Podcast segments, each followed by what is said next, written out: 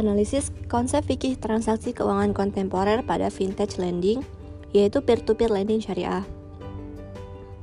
Vintage peer-to-peer lending berbasis syariah merupakan penyelenggaraan layanan jasa keuangan berdasarkan prinsip syariah yang mempertemukan atau menghubungkan pemberi pembiayaan dengan penerima pembiayaan dalam rangka melakukan akad pembiayaan melalui sistem elektronik dengan menggunakan jaringan internet. Nah, parameter kesesuaian syariahnya itu dalam investri semua kegiatan pembiayaan adalah tanpa riba dan bebas dari transaksi yang dilarang oleh syariat Islam. Peminjam akan langsung menerima ujroh yang dibayarkan oleh penerima. Pembiayaan beserta prinsipal tanpa beban biaya apapun. Instrumen investasi ini tentunya sesuai dengan syariat-syariat Islam. Yang kedua, adab etika bisnis Islam.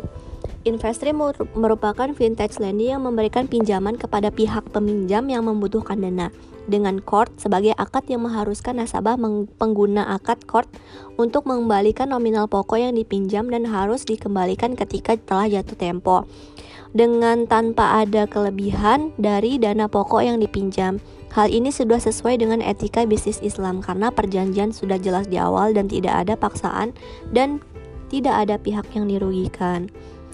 Selanjutnya usul fikihnya yaitu terdapat dalam surat Al-Hadid ayat 11 yang berbunyi, siapakah yang mau meminjam kepada Allah pinjaman yang baik, Allah akan melipat gandakan atau membalas pinjaman itu untuknya dan dia akan memperoleh pahala yang baik. Yang selanjutnya di surat At-Taghabun ayat 17, jika kamu meminjamkan kepada Allah pinjaman yang baik, niscaya Allah akan melipat gandakan balasannya kepadamu dan mengampuni kamu, dan Allah maha pembalas jasa lagi maha penyantun. Hadis riwayat Ibnu Majah dari Shalih bin Suhaib radhiyallahu anhu bahwa Rasulullah SAW bersabda, 3 hal yang di dalamnya terdapat kebaikan jual beli secara tangguh, kirot, dan mencampurkan gandum dengan tepung untuk keperluan rumah, bukan untuk dijual. Yang selanjutnya, maqasid syariah. Adanya investri adalah sebagai alternatif bagi kita yang membutuhkan dana, namun tidak ingin terlibat dengan pinjaman yang berbunga. Karena seperti yang kita ketahui, riba haram hukumnya. Jadi, maqasid syariah dalam investri adalah menjaga harta atau hifzul mal. Kaidah fikihnya yaitu al-aslu fil mu'ammalatil ibahatu illa ayyadulla dalilun ala tahrimiha. Yang artinya pada dasarnya segala bentuk muamalah itu boleh dilakukan kecuali ada dalil yang mengharamkannya. Kaidah ini adalah salah satu kaidah pokok kuwait usul bahwa dalam hal yang bersifat kemuamalatan, segala hal atau tindakan yang dihukumi boleh atau mubah akan menjadi terlarang atau haram jika terdapat dalil atau hukum yang mengharamkan suatu tindakan tersebut.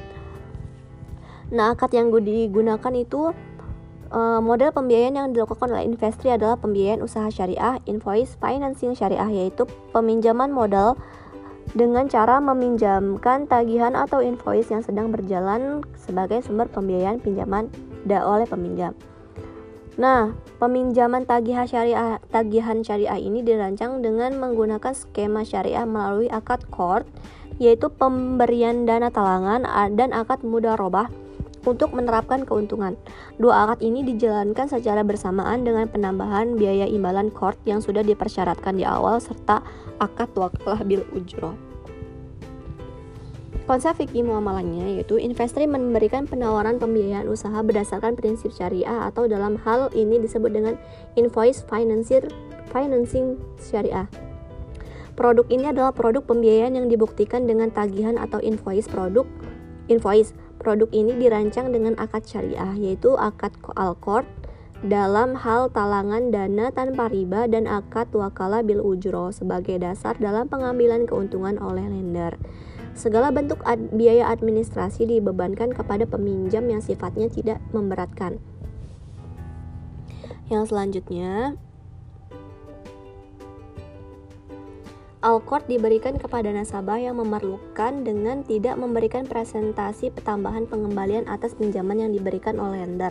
Pada pembiayaan ini, investri juga telah menjelaskan waktu yang jatuh tempo di mana nasabah atau payer wajib mengembalikan semua dana yang dipinjamkan kepada lender.